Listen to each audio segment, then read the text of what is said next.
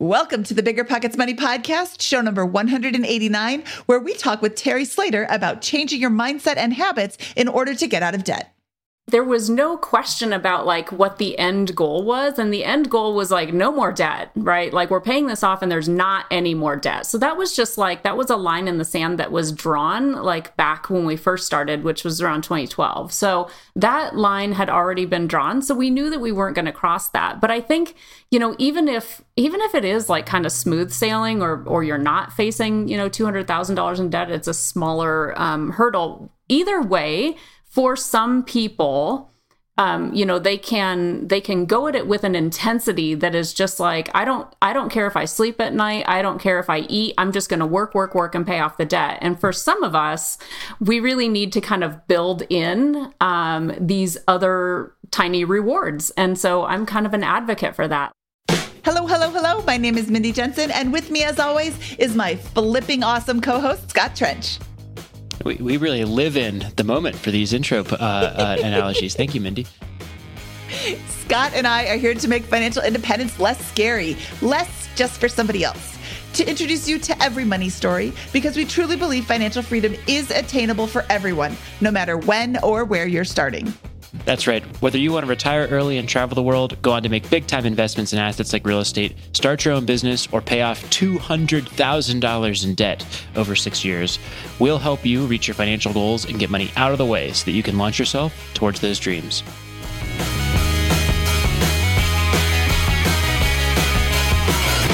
Scott, I'm so excited to talk to Terry today because, like you said, she had $200,000 in debt. You know what else she had? A degree in finance, which, as she says, I got a degree in finance only to realize that it taught me nothing about personal finance. After taking a class with her husband, she realized they had dramatically different spending habits and a lot of expensive bills based on past decisions and commitments. Today, Terry is going to talk about a phrase called revenge spending, which I think is uh, probably far more prevalent than we even recognize. I love that phrase, revenge yeah, spending. That's so it, descriptive. Uh, we talk about being paycheck to paycheck, even when that paycheck is high. We talk about keeping up with the Joneses and learning to say no. This show is sponsored by Airbnb. Did you know that I turned one of my first homes into an Airbnb? It's true. And it even helped me get the extra income I needed to launch my real estate career. So if you want to try your hand at making even more income with your property, Airbnb is the place to be. Your home might be worth more than you think. Find out how much at airbnb.com/host. When it comes to financial guidance, you got to trust the source. It's why you listen to this podcast.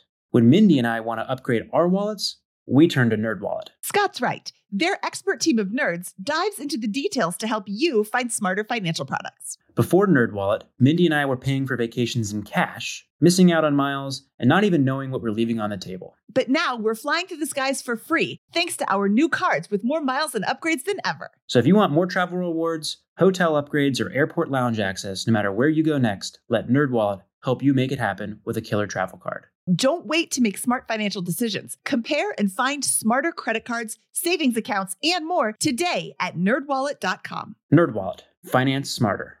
As with all cards, credit is subject to lender approval, and terms of each credit card issuer apply.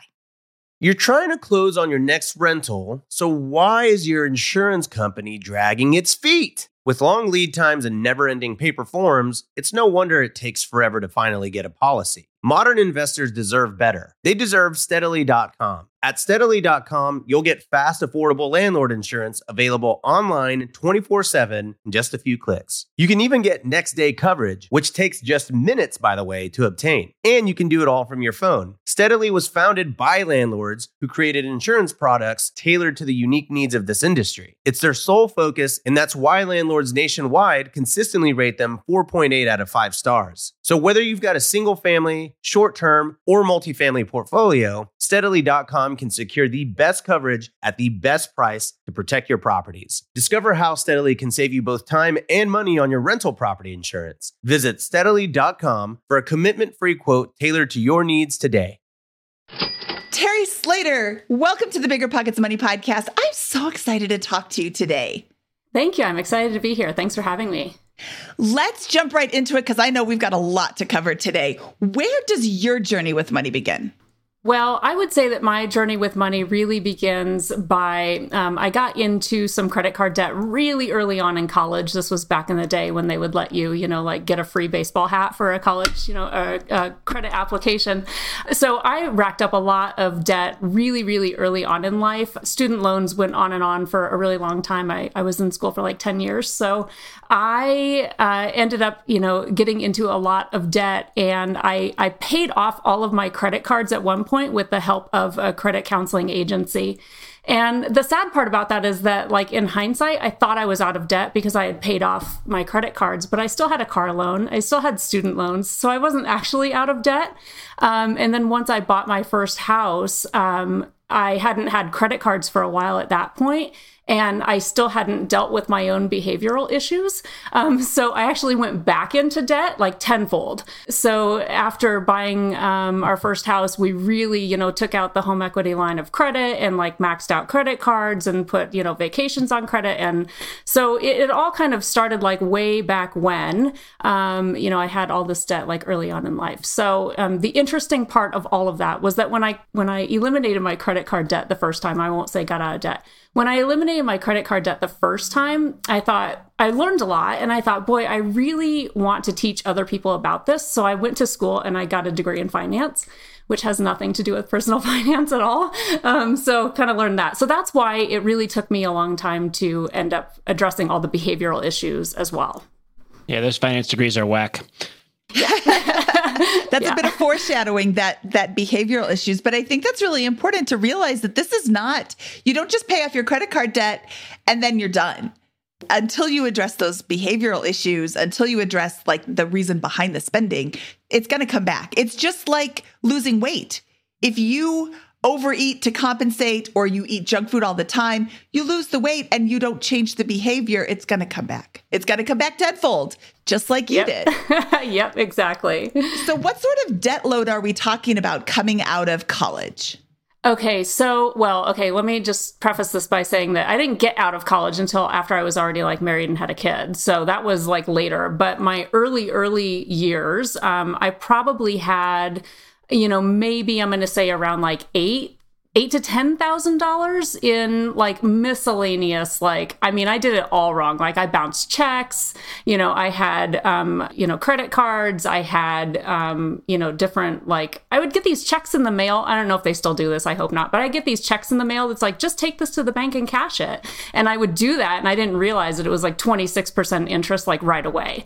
Um so i had done that. So yeah i probably had about 10 to 12 8 8 10 12000 something like that to begin with once we kind of get to the fast forward to the end of my story, that was over $200,000 in debt that we paid off over the course of about six years. So, yeah, can you describe your situation maybe in, in some detail at that peak moment of 200,000 in debt? Like what what was comprised what was that comprised of? What was the income? What was that where, where were we at that point? Yeah. So at that point, I was still married. And so combined, we had over six figure income. I'm going to say it was probably in the neighborhood, uh, ballpark, like, you know, 130 to 150 a year um, combined income. And the, the debt, um, interestingly, I mean, it started out, I would say, as probably close to like 140 to 150,000 dollars in debt. But like it, it, was a six year journey to pay off all of it. And so it was um, credit cards, car loan, truck loan, um, you know, some like old um, business debt that that he had, or I would say business loans that that he had on equipment and things like that too.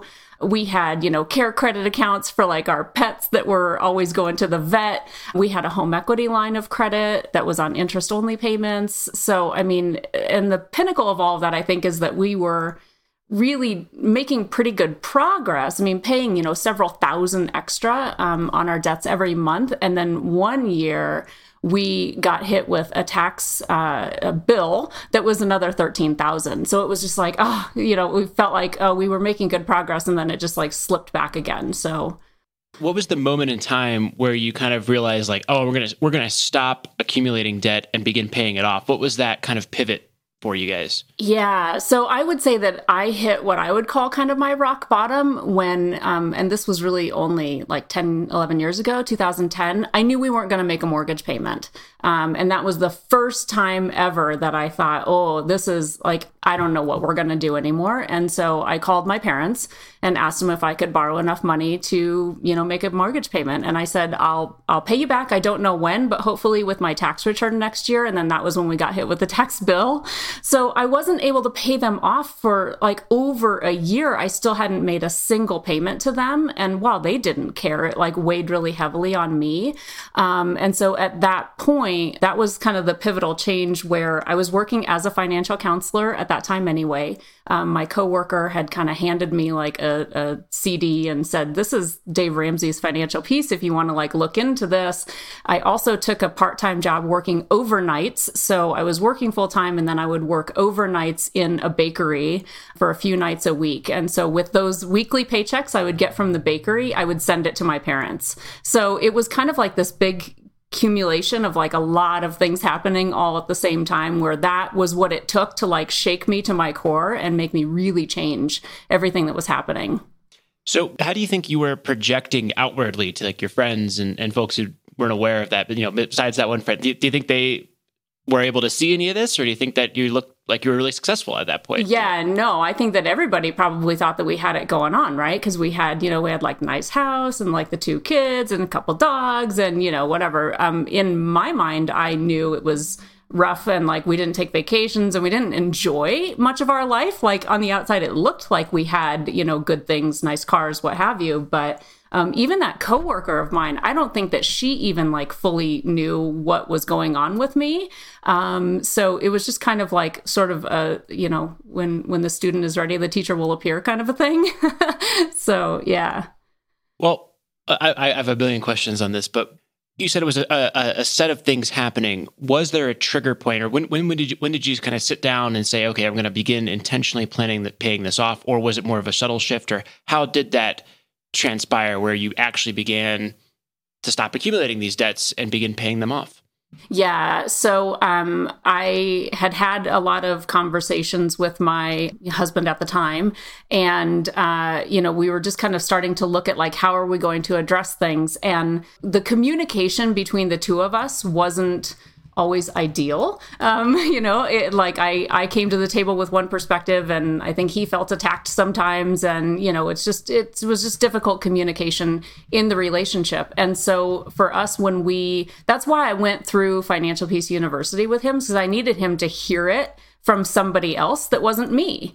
Um, you know, and then the messages really kind of started to like sink in a little bit for him. It was still a very, very long road, but that was the pivotal moment where like we wrote it all down. Even I didn't do any budgeting before that, prior to that. And so that was when I became super diligent and I've made a budget every single month since then, you know, yeah. I have a comment. You have a degree in finance. Yeah. And $200,000 in debt and you still didn't budget. So people who are listening right now who are like, I know I need to make a change.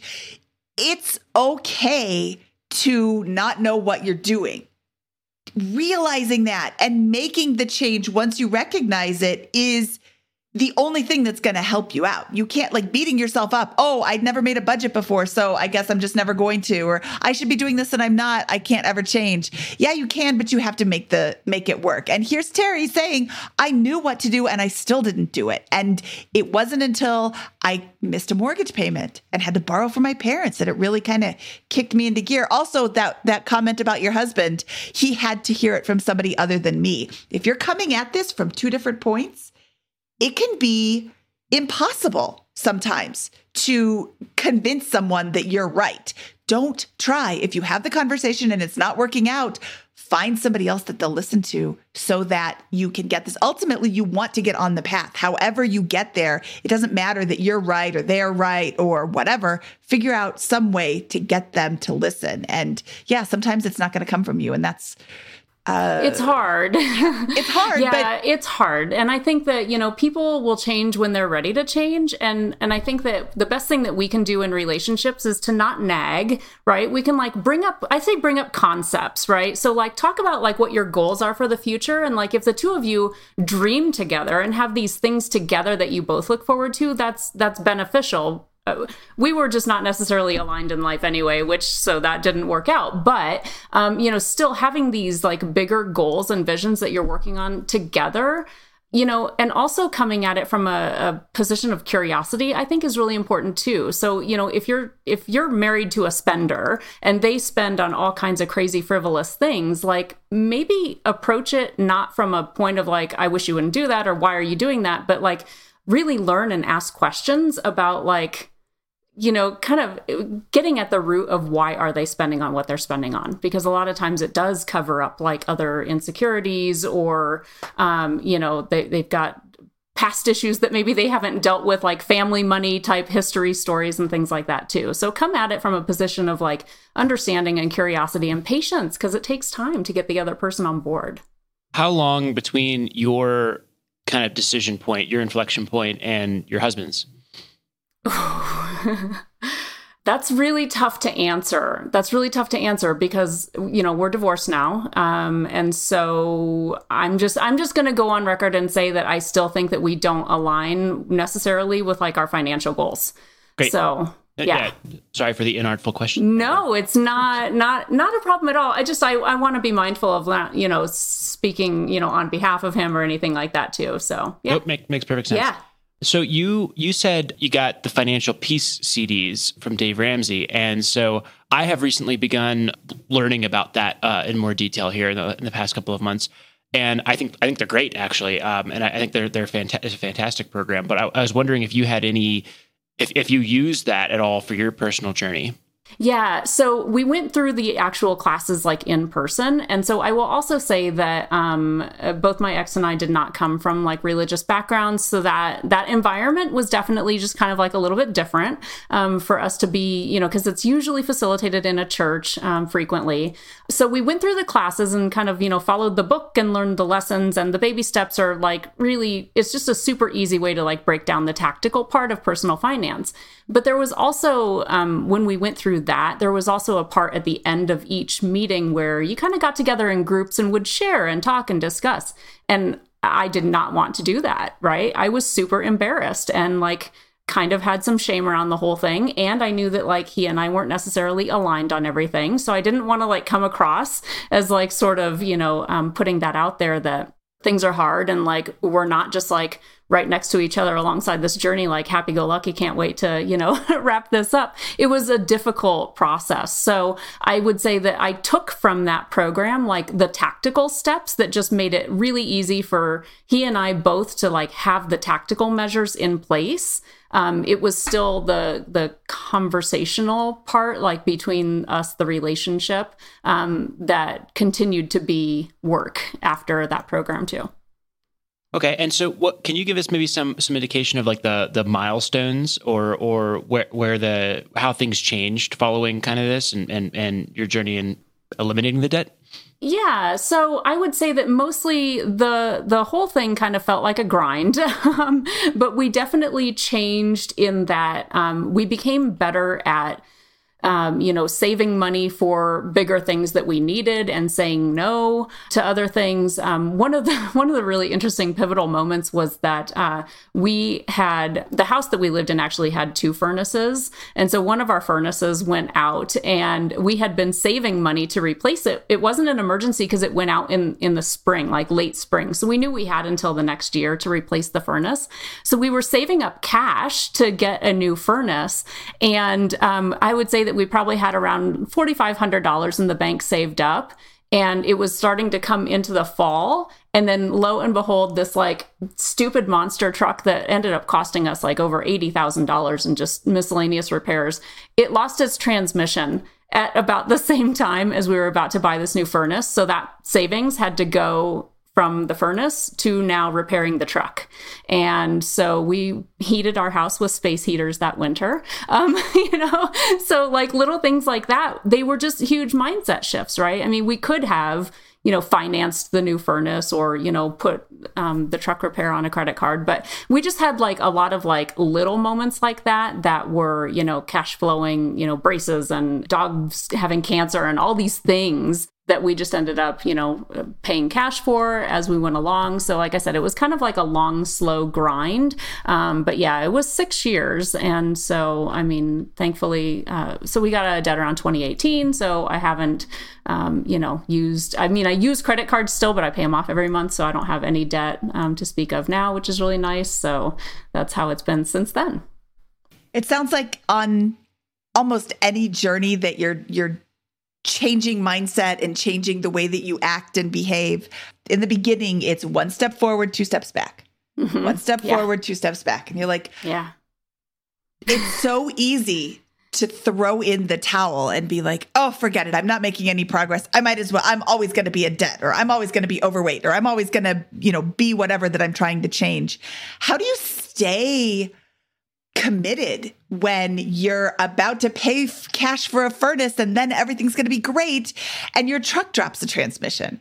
Yeah, yeah. I mean, it's it's hard, but I mean, there was no question about like what the end goal was, and the end goal was like no more debt, right? Like we're paying this off, and there's not any more debt. So that was just like that was a line in the sand that was drawn like back when we first started, which was around 2012. So that line had already been drawn, so we knew that we weren't going to cross that. But I think you know, even if even if it is like kind of smooth sailing, or or you're not facing you know two hundred thousand dollars in debt, it's a smaller um, hurdle. Either way, for some people, they can go at it with an intensity that is just like i don't i don't care if i sleep at night i don't care if i eat i'm just going to work work work and pay off the debt. And for some of us we really need to kind of build in um, these other tiny rewards. And so i'm kind of an advocate for that. Like if you feel like you need to reward yourself every now and then for making progress to help keep you on track then that's a really good way to go um, so, you know, take yourself out for a nice dinner, like only after you've paid off something and just don't make it as frequent, right? Um, so it doesn't become like your new normal. I think one thing that I look at is whether or not people get out of debt only to then still just go ahead and spend all their paychecks. Maybe they don't have any more debt anymore going forward, but still, you know, the spending everything that you make is still a dangerous game to play. So uh, I think a big elephant in the room here potentially is, as you mentioned earlier, that you got divorced. Did that happen during or after your payoff, your debt payoff journey, and, and were there any root causes with this journey that that contributed? So um, it happened after. Um, so we got out of debt in April of 2018, and then we divorced in late 2019. So it was, I would say, like a year and a half later. And sorry, what was your other question about that? Was it was was there any like financial conflict that maybe was? Oh. Uh, yeah. Yeah, no, it really, it really wasn't. I mean, as much as this was like a really like challenging, uh, you know, part of our lives, it, the money didn't cause any fights. Like I said, it was just more like what was important to me wasn't important to him, and what was important to him wasn't important to me, right? So it was just like misaligned values that, um, you know, ultimately ended that relationship. And so thank goodness we got out of debt beforehand because that really made everything like pretty easy when it came to you know just finalizing that.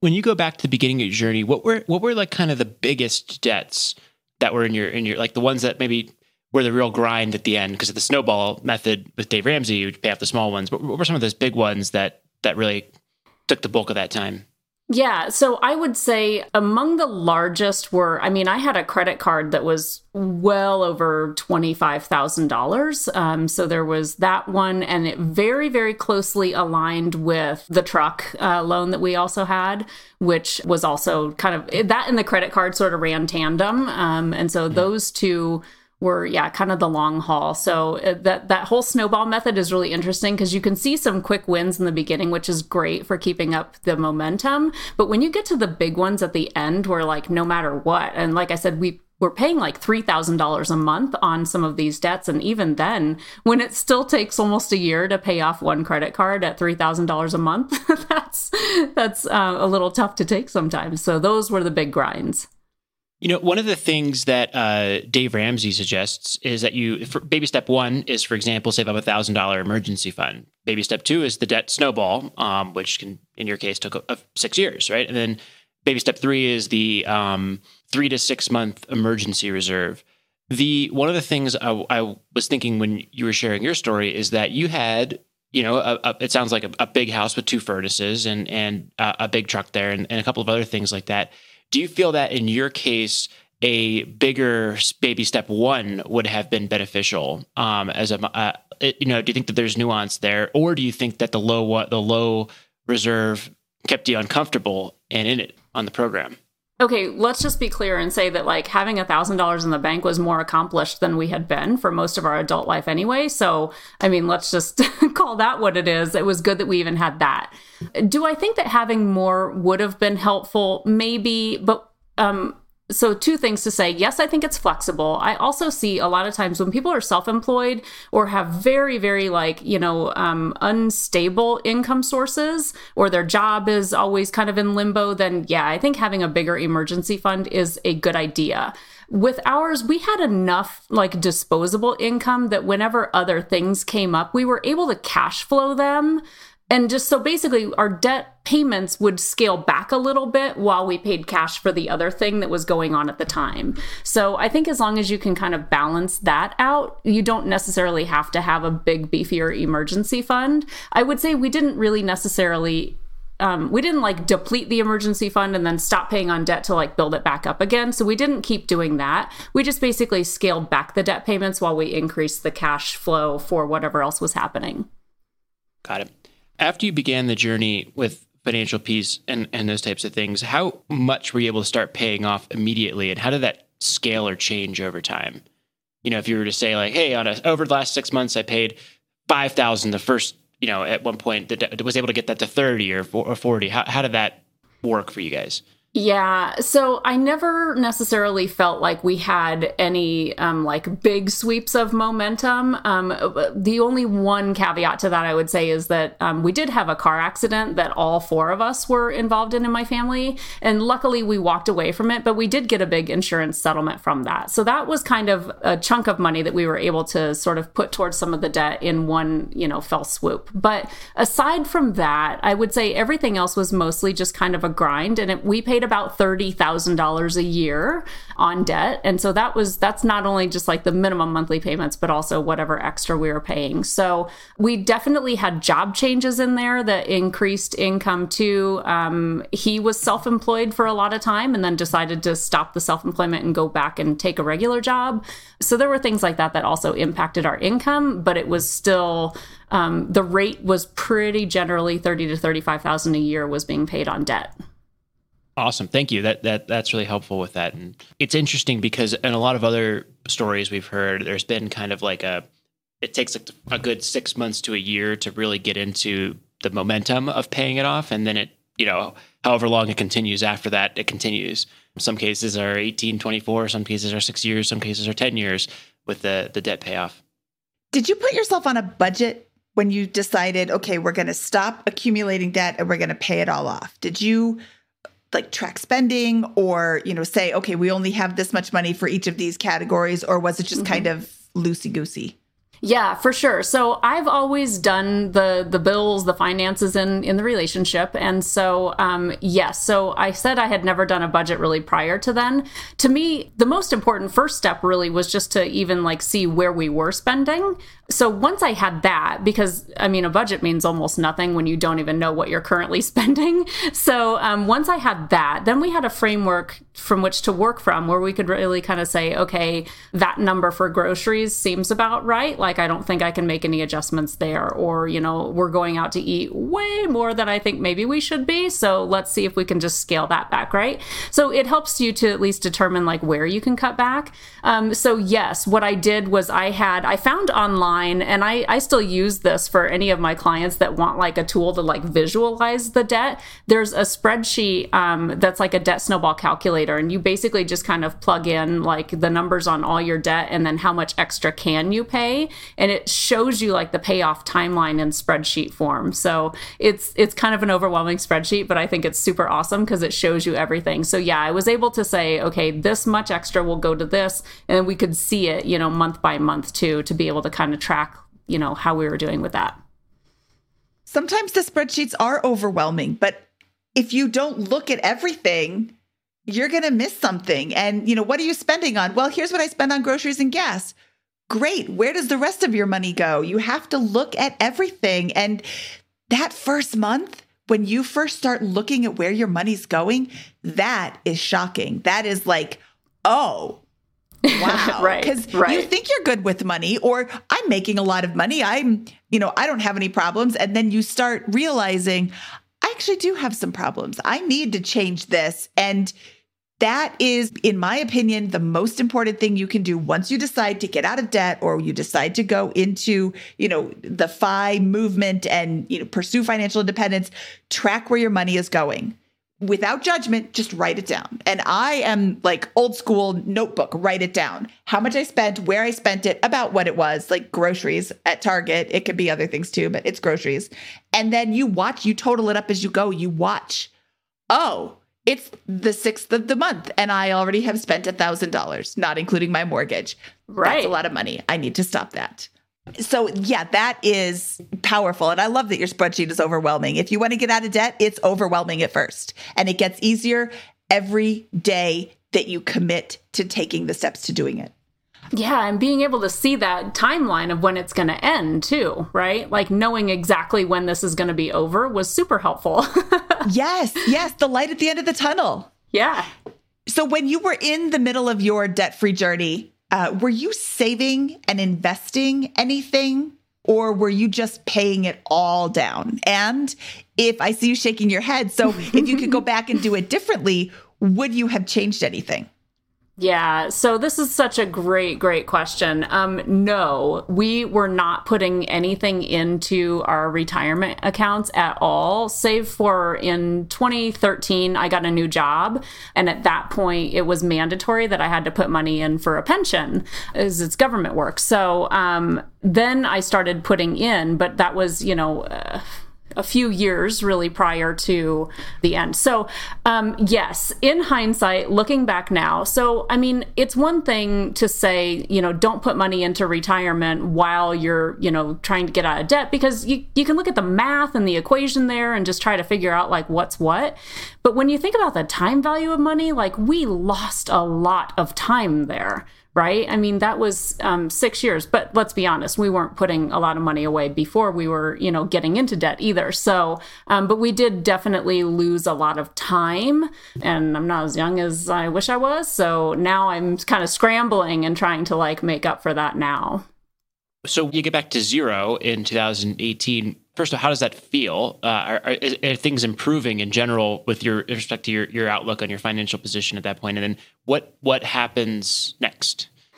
Yeah, so um, it definitely was such a celebratory moment, and we really brought our our daughters along on this journey with us. Like we would have monthly budget meetings with them too, so like they got to understand. I wanted them to understand why we were saying no all the time to you know whatever little requests they had. Um, so uh, we brought them along that journey too, so they definitely understood that it was like a big deal. So it was a huge celebration after the fact and um, I don't even think that we had any particular like a big dinner or trip or anything like that. We really just like shot off confetti in the house and like you know screamed at ourselves we're debt free. So, um, but yeah, so that definitely was a, a pretty interesting moment, and it was nice to bring them along board with that too.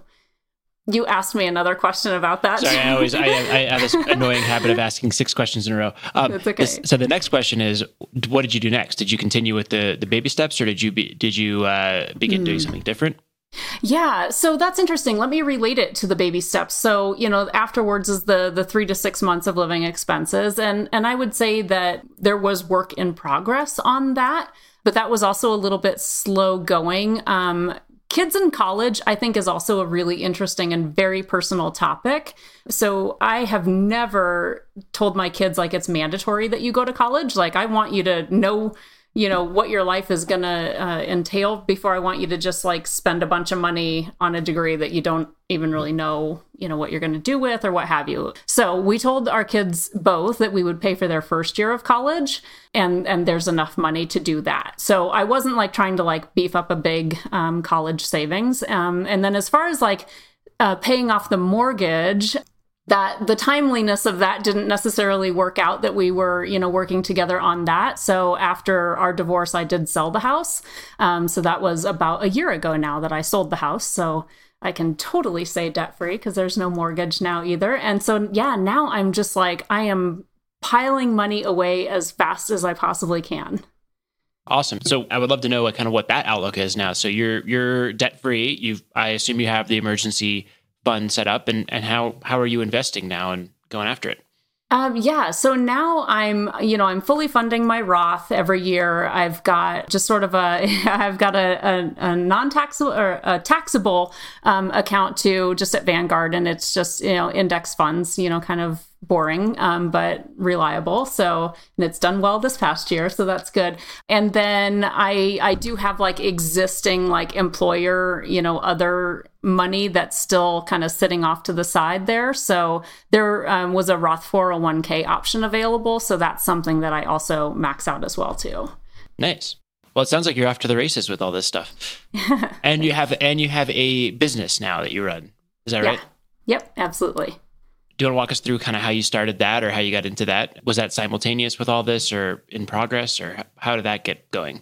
Uh, yeah. So, um, like I said, when I when I was first learning about personal finance and, and got a finance degree and realized that really wasn't it. I, I called a nonprofit and asked them if I could just come and teach like high school students. I wanted to teach other people about personal finance. And so they brought me on just kind of on a volunteer basis to do, um, you know, teaching. I would go to like senior centers and community centers and high schools and teach basic personal finance stuff. Um, and then I became a financial counselor for this nonprofit um, back in 2009. So you can imagine I did a lot of foreclosure counseling. I did a lot of bankruptcy counseling. So that was work that I had done previously with the nonprofit. And so now I have shifted into um, my current financial coaching business is um, I'm still, I'm a, I'm a very detail oriented person. So I'm still very tactical and kind of teaching people like how to, you know, move forward in their personal finances. But I really focus a lot now on the behavioral stuff and sort of helping them to um, have productive conversations. And and a lot of it is just kind of guiding conversations. A lot of couples have one person that does the money you know if you will. And so that person can kind of come at the picture with sort of a i would say a jaded view right? Sometimes we can get like automatically defensive about you know what the other person is doing or spending or what have you and sometimes the other person just needs to be brought on board so i kind of help to facilitate those conversations to make sure that they are, um, you know, calmly working together on the same goals. This show is sponsored by Airbnb. Did you know that a long time ago, before I ever started my real estate business, I turned one of my first primary residences into an Airbnb? And that's the extra income that I needed from Airbnb that gave me the confidence to go out and work for myself and eventually quit my nine to five job. And now I have dozens of Airbnbs all over the country. I've even partnered up with the old David Greene on a recent property in Scottsdale to take our portfolio to the next level. And of course, we host it on Airbnb. But you don't need to be a full time real estate investor to start on Airbnb. As a matter of fact, I was self managing 10 properties while working my nine to five job, so I know anybody can do it. Think about it this way you're looking for extra income and going on a vacation. Wouldn't it be great to rent out your space and let your property pay for itself while you're gone? I did this one time. I pitched my wife and my roommate, because we were house hacking, on the idea of renting out our home, and it paid for all of our expenses on a trip to Mexico City. So go and give it a try. It might just change your life, just like it did mine. And I really do mean that. Your home might be worth more than you think. Find out how much at airbnb.com/slash host. Listen up, business owners. Here's some quick math. Fewer costs equals more profit. The problem? You're spending more than ever on operations, materials, deliveries, software, and more. So why not reduce your costs and headaches with NetSuite by Oracle? NetSuite is the number one cloud financial system, bringing accounting, financial management, inventory, and HR into one platform and one source of truth. NetSuite lives in the cloud, which means you can reduce IT costs with no hardware required. Cut the cost of maintaining multiple systems because now you've got one unified business management suite. You improve efficiency by bringing all your major business processes into one platform, slashing manual tasks and errors. It makes sense that over 37,000 companies have already made the move to NetSuite. Don't let rising costs sink your business's growth. By popular demand, NetSuite has extended its one of a kind flexible financing program for a few more weeks. head to netsuite.com slash BP money. That's netsuite.com slash BP money. netsuite.com slash BP money. What if I told you that I, Mindy Jensen, the queen of budgeting, the personal finance fanatic, sometimes forgot to cancel my subscriptions? I know it's horrible. $10 here, $15 there. My useless subscription bills could have taken my whole family out to dinner multiple times. Rocket Money can make all that subscription sadness suddenly vanish. Rocket Money is a personal finance app that finds and cancels your unwanted subscriptions, monitors your spending, and helps lower your bills. You can see all your subscriptions in one place and cancel money sucking subscriptions with a tap. They'll even try to get you a refund for the last couple of months of wasted money and negotiate to lower your bills for you. Rocket Money has over 5 million users and has helped save its members an average of $720 a year with over $500 million in canceled subscriptions. Stop wasting money on things you don't use. Cancel your unwanted subscriptions by going to rocketmoney.com slash bpmoney. That's rocketmoney.com slash bpmoney. rocketmoney.com slash bpmoney. Real estate investing is great, but for some, the tenant phone calls and clogged toilets aren't all that attractive. So, how do you invest in real estate without getting your hands dirty? Invest for truly passive income with Pine Financial Group. Pine's mortgage fund offers an 8% preferred return and an attractive profit split with 70% of profits going to the investors. You'll earn passive income by participating in lending to house flippers. And it's secure because senior lien holders, that's you, get paid first. Their rigorous underwriting process and the backing of the physical asset provide additional security in case of borrower default. Plus, by investing with Pine Financial Group, you contribute to the revitalization of communities by redirecting your funds from Wall Street to Main Street supporting local economies and generating profits simultaneously. This investment is reserved for accredited investors, but if you are not accredited, Pine Financial has options for you too. Don't miss this opportunity to back Main Street over Wall Street and start earning passive real estate income. Learn more about investing with Pine at pinefinancialgroup.com slash BP. That's pinefinancialgroup.com slash BP do you have any experience working with like and, and i'm asking this because i'm i have personal curiosity here but with like do you ever get people who have weird situations with debt where like i think i owe this person money or don't have that or is, is that something that you help with or is it more of a, a conversation facilitation yeah, yeah, all the time. So I generally will tell people, first of all, if you don't even know what's out there, right, go pull a credit report. so that's kind of first and foremost, um, because a lot of times there's things that um, we're not aware of, or sometimes people don't realize that they had things that went to collections and no one's reaching out to them so they you know don't know that's there. It's also a good fraud prevention tactic too because i've certainly seen it's really sad when you see this but i've seen a lot of families where even especially if a couple of people in the family share the same name you can see some sort of family financial fraud happening. So yeah i do kind of walk through that with people to be able to see everything that um, that way you can map it out because you need to have the whole picture to start you know mapping it out yeah, I've taken a big interest in this, you know, especially with with some folks that have checkered pasts in some cases. There can be a lot of weird stuff going on right? So like hey here's a loan that's not kept on the books or here's a friend or family member who has impersonated me. And so it's a case it's literally cases of fraud in some cases but we're not willing to press charges because it's friend or family and those types of things. And i think the biggest question overall that that at least I've seen, and you know, I'll defer to your experience, but is around this big question mark of the statute of limitations on old debts. And so, you know, have you come across that and how how would you advise somebody who's got an old debt that they're afraid to talk to because they don't want to restart it or whatever? how does that work with with the statute of limitations on old debt? Yeah. Um, so truthfully speaking, it's it's been kind of a long time since I've come across that situation. So I'm always like I don't necessarily keep up with all of the laws. So I'm always a little hesitant to answer anything that could be construed as legal or accounting advice, which it's not.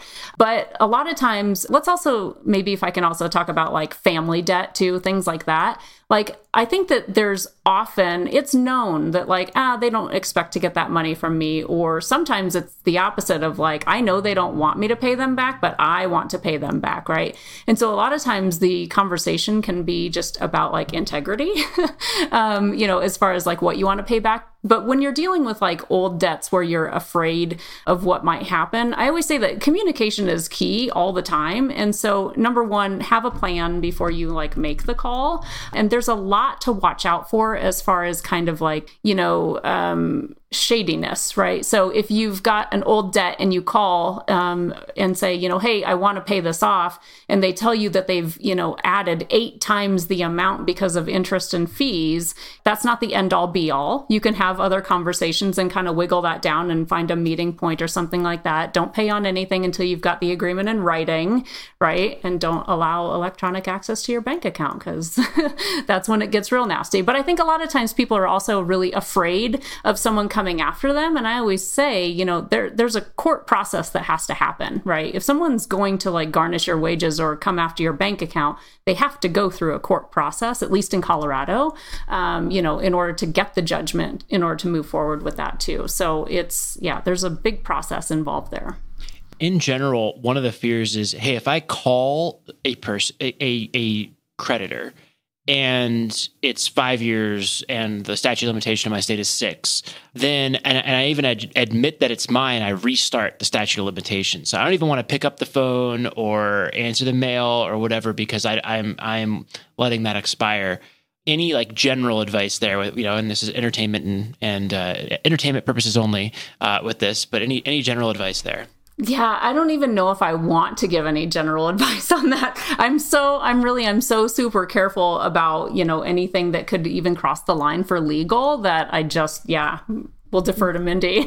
well, no, I'm not going to give like legal okay. advice either. I know I'm not qualified. Who is somebody that somebody someone can talk to about this to get the information? Is this a CPA or an attorney or a credit counselor because I, I know that there's a lot of people out there who are like ooh i just want to ignore it. Or like scott said if i talk to them that is another hit on the the account and then it restarts from there. And you know it, it I like your comment about integrity. I want to pay off my debts, but also if they're going to write it off tomorrow, you don't want to yeah you, you don't want to wake know, a sleeping like, giant. like, how yeah. do i find out about that? Who's a good person to reach out to yeah, so I would say that there's a lot of different professionals that are able to answer that kind of within the scope of their own um, role and credentials. So, yes, I do believe a lot of CPAs would have that information, but I would probably say first and foremost, um, you can always get a free consultation with a bankruptcy attorney, and they're going to know the law when it comes to debts. So, um, that might be one option.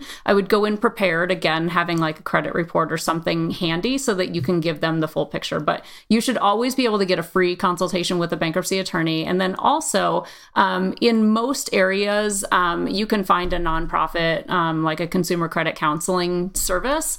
Um, if you're not sure where to find one, on your credit card statements, there's a section that says like if you're having trouble paying your bill or need help talking, you know, to someone, there's an 800 number and that's the National Foundation for Credit Counseling. And so I would say call that number and they can hook you up with an accredited um, counseling agency. And m- most of the time, you're going to be able to meet with them at no cost. Um, they do generally have like debt management programs that will have a fee to them, um, but you should be able to get the counseling at no cost. So I think they would know that too. Can you state the name of that foundation one more time, and we will link there in the show notes. Um, this yeah. is this is really helpful. Thank you. Yeah, absolutely. It's the National Foundation for Credit Counseling. National Foundation for Credit Counseling. And we will link to that in the show notes. And hopefully there will be a number involved after we do some some digging as well um, that we can just post there. Yeah, that's great because it just seems like from my seat, I've I've got like a couple of rental properties and these large mortgages associated with that, and it's all very simple and very clear. i I understand it perfectly with those types of things, but it seems like the people who most need this help have the most complicated and nuanced situations with again family debts or old debts or and it's like do i even contact you know if, i have a problem i know exactly who to call and how to get and i know i'm going to have to wait on the phone you know the, the customer support line or whatever and be annoyed but it's not like a, a, a black box. And so hey i'm i'm in 30,000 in debt and it's across all these different things. Do I now pay $500 to an attorney to figure that out? No way, right? And so that, that's where I think this is so helpful is, to, is finding these resources and aggregating them so that people can call somebody and get confidence before they go after that. Yeah, absolutely. All right, I, I want to go back to the complicating factor in many people's financial journey, which is the, the relationship with the spouse and finances there. And there's always going to be this case, or often going to be this case, where one spouse decides to begin the journey with money or make a hard pivot or begin changing the outlook before the other. That's just how it's going to be in many cases. Nothing wrong with that. Doesn't say anything good or bad about either spouse. But how do we healthfully begin broaching that conversation if you're the one listening to the Bigger Pockets Money Show and your spouse maybe isn't, um, or they've dragged you along to listen to this uh, for another reason. to listen to this episode. Um, yeah, so I think that so again, like I said, a lot of times in in couples, one person handles the money, right, and so the other person.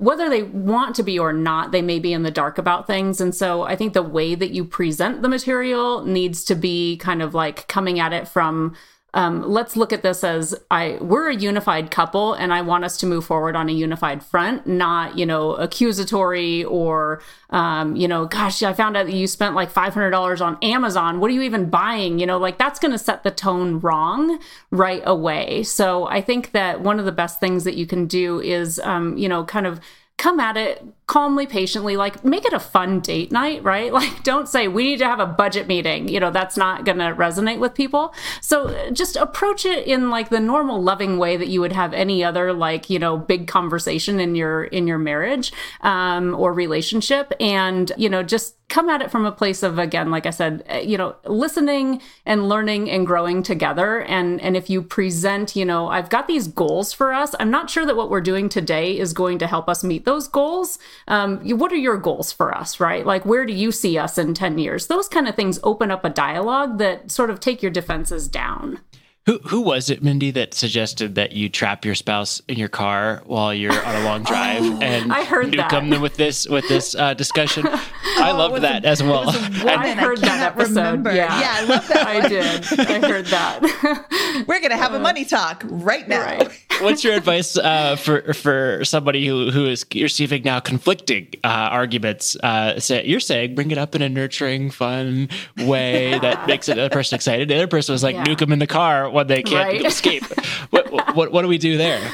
Yeah. Yeah. I mean, that's tough. And, and I think that really when people don't see eye to eye, like, we, we have to so sometimes it does involve like seeking the counsel of a third party potentially right? Um, but also you know can you maybe try to like figure out and understand why? Sometimes there's just some like family background and it's not always you know the money scripts of like oh i grew up poor so i want to save everything i earn or oh i grew up poor so now i feel like i deserve everything now that i've got money. So i mean first of all those things can play out very differently for a lot of different people but um, you know also finding out like what you know what are people doing with their money? Because let's be honest sometimes we're mad at the saver also right? Sometimes people say like you're not like any fun or you're not letting me have any fun. So the conversation can go both ways. You can be mad at the spender or mad at the saver. Um, so i think it just kind of comes down to um, getting at what are the like root root root causes which can go go back you know to some family dynamic. I don't want to disappoint my parents. That's why i have this big house you know things like that. So you have to kind of figure all that out together Yeah, I like the way you phrased it. What we're doing, you know, these are my goals, and what we're doing isn't going to get us there. That's not what you're doing. Everything you're doing is wrong. That's together we're a team, and our actions as a team aren't aligned with our goals. And that's that phrasing is really important. If you're the one, if you're the saver and you're listening and you want to talk to your spouse about the spending, it's not their spending, it's your spending together combined. And the goals is the focus. The goals should be the focus. I really, really like that. What we're doing isn't working. That's, I don't even know if we said that during our conversation about having a money date, Scott.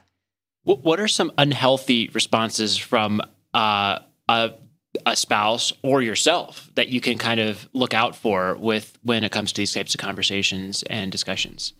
uh, yeah, I mean, this is, and I'm not, I'm not a licensed therapist or anything, but this kind of goes back to like those words that you can use, the like attacking of like you this, you that, where you should come from everything as like an I, I feel this way when you do that, right? Those are like the kind of the ways that you're supposed to approach conversations. But um, I mean, there's when you say like unhealthy behaviors or unhealthy responses, that can manifest in so many so many different ways. Um, and and so not only can the the conversation become kind of ugly and and hurtful if you're just saying you know mean things or attacking someone's character right? You want to attack like the the problem of the money going out not the person's character right? So because their character is probably good but there's something else happening. Um, and then there's other times where i've um, i've seen and been a part of um, what i refer to as revenge spending which is when one person maybe if both parties make good money or if just one person you know is making a lot of money and so they spend a lot of money because you know they deserve it or what have you sometimes the other person in the relationship who might be more inclined to be the saver or not spend as much can actually start spending as revenge. Um, and so I know that this is something that I participated in a little bit, and I've seen other people participate in that as well. Like you get mad at the other person for spending so much money. And so you think, well, if they spend a thousand dollars a month on whatever, then I'm going to spend a thousand dollars a month on whatever. And so it's like you're almost kind of like tit for tat, and it's not uh, it's not going to be super beneficial to the end game either. I just never heard that term revenge spending. And so that's yeah. like an interesting one to internalize.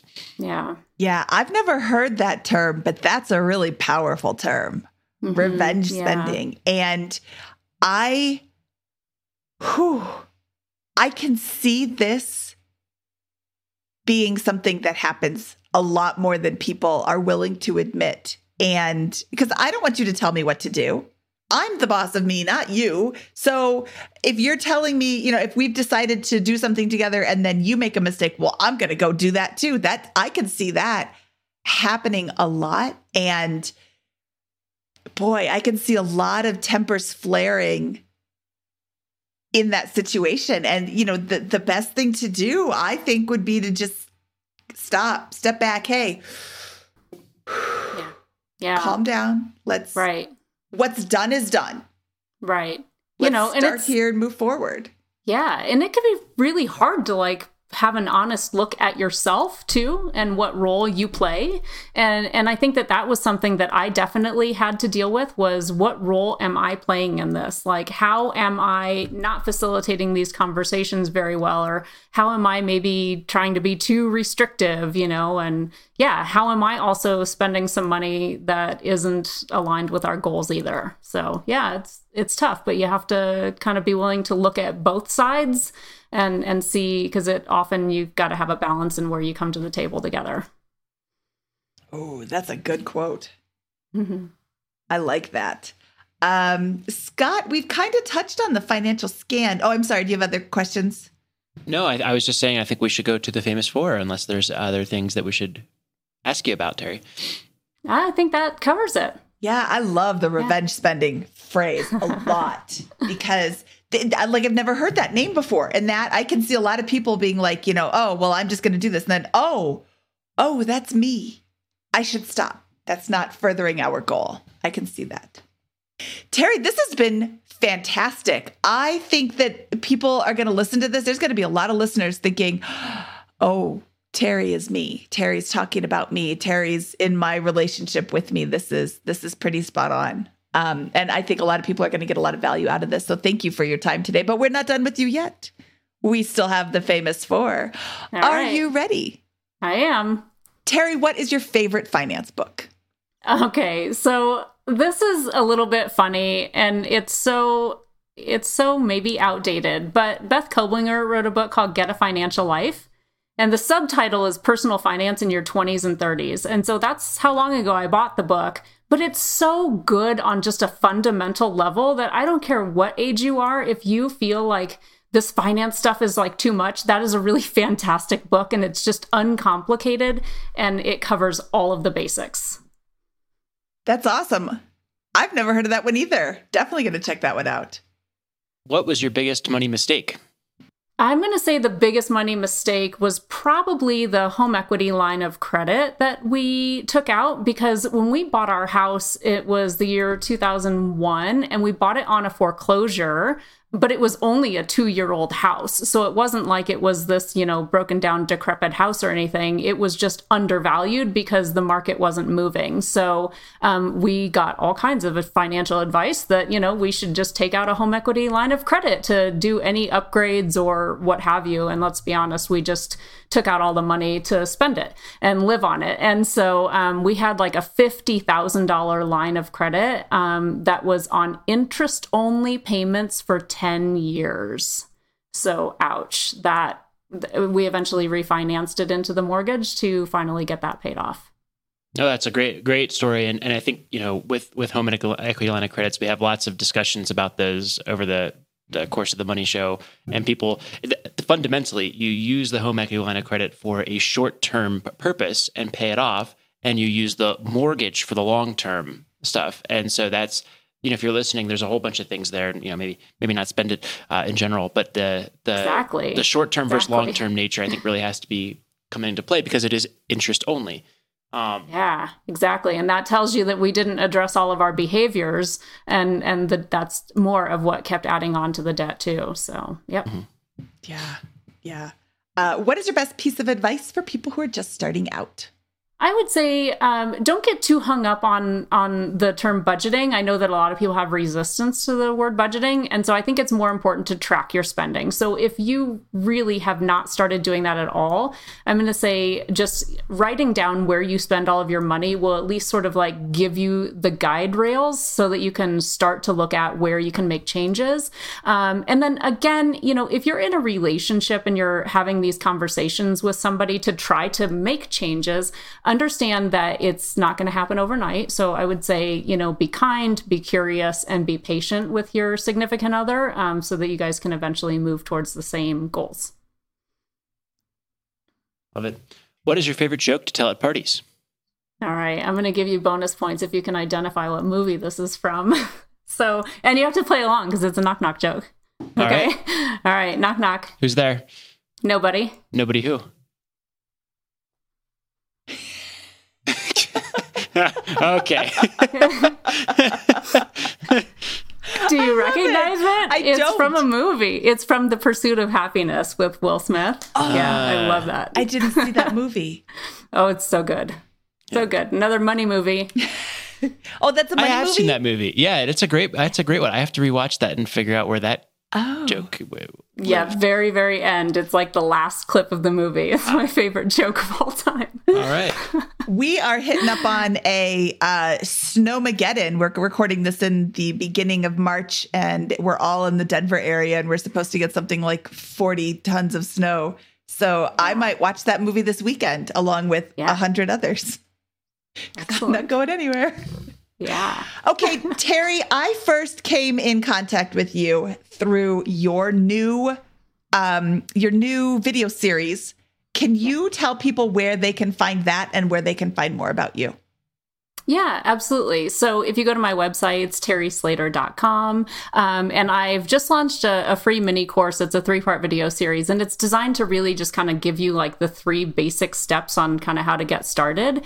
Um, but the benefit for me there is that I like to interact with as many people as possible with a low barrier to entry. So it's free because I just want to be able to talk to as many people as I can so that I can really kind of um, figure out what everybody's different stories are and how we can best help them moving forward. So, yeah, you can find links to that on my website. At the bottom of the website is where you can find me on all the different social platforms as well.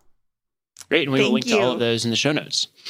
Awesome. Yes, this is awesome. Terry, thank you so much for your time today. This was a lot of fun and I learned a lot from you. Ooh, revenge spending.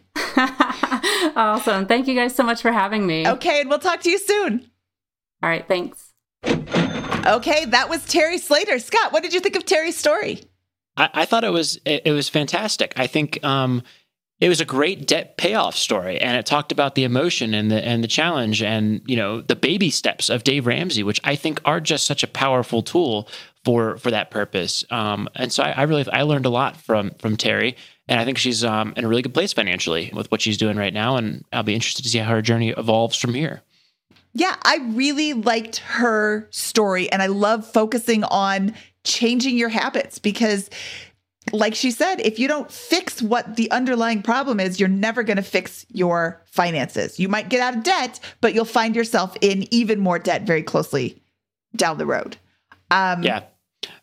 I think it's interesting too that there's just there's probably a lot of people out there who have a pretty high income and a lot of debt and think they're doing fine and need to kind of self actualize this. Like, no, it's not fine to have lots of consumer debt if if you have a high income. It's time to kill that, get back to zero, or get rid, eliminate the consumer debt, and begin building wealth. Because it, I mean, it's just so much more freeing, and and I don't know. It's it's something that we, that I think you need to wake up and and get and get going with that, and that's exactly what Terry did. And then I think together, her and her husband were able to to knock that out. And so if they they can do it, a lot of other people can do it too.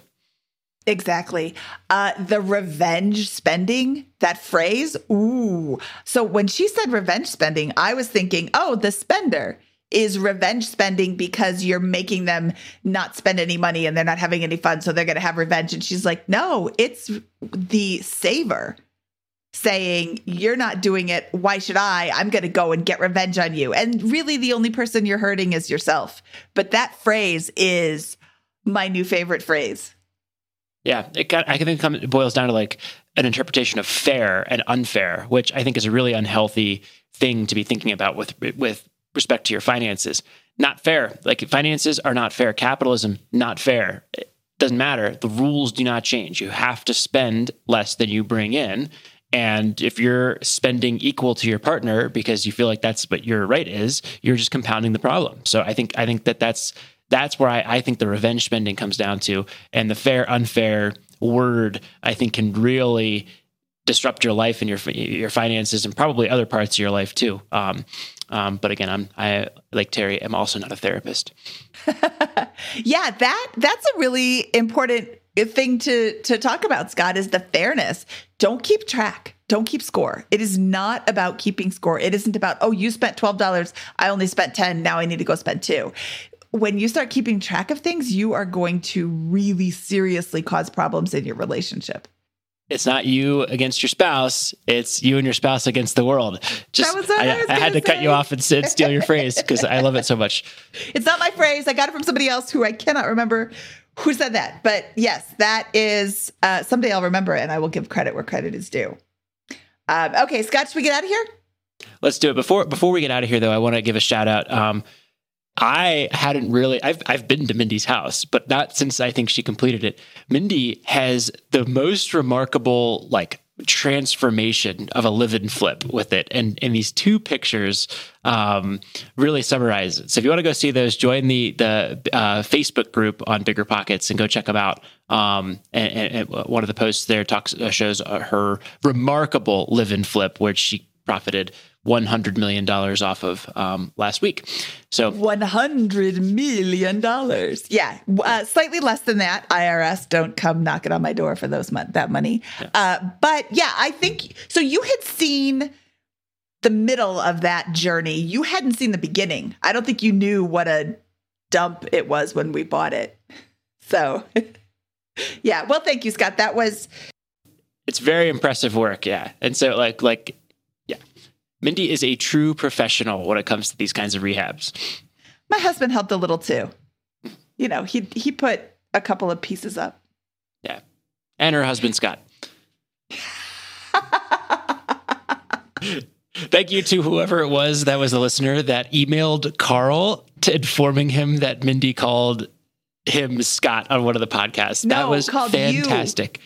Oh Didn't yeah, he called me Carl. Yeah. Carl? Yeah. Whatever it was. Mindy, Mindy had a lapse there and it was hysterical. And thank you to whoever called her out to her husband directly to his email. That was fantastic. Made my day. Yeah. Thanks a lot. All right. Should we get out of here, Mindy? We should. From episode 189 of the Bigger Pockets Money podcast, he is Scott Trench, and I am Mindy Jensen saying, okay, bye, Fry Guy.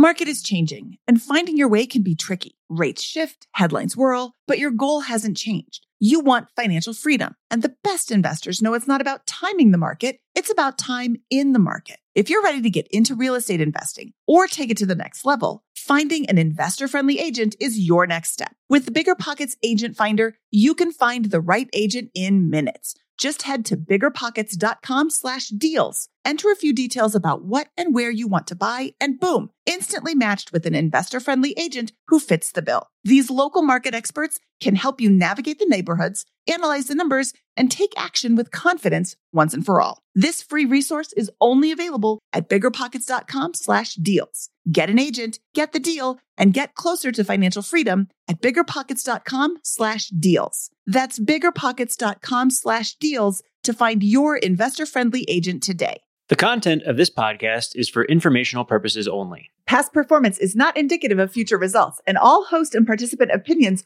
are their own. Investment in any asset, real estate included, involves risk. Use your best judgment and consult with qualified advisors before investing. Only risk capital you can afford to lose. Bigger Pockets LLC disclaims all liability for direct, indirect, consequential, or other damages arising from reliance upon information presented in this podcast.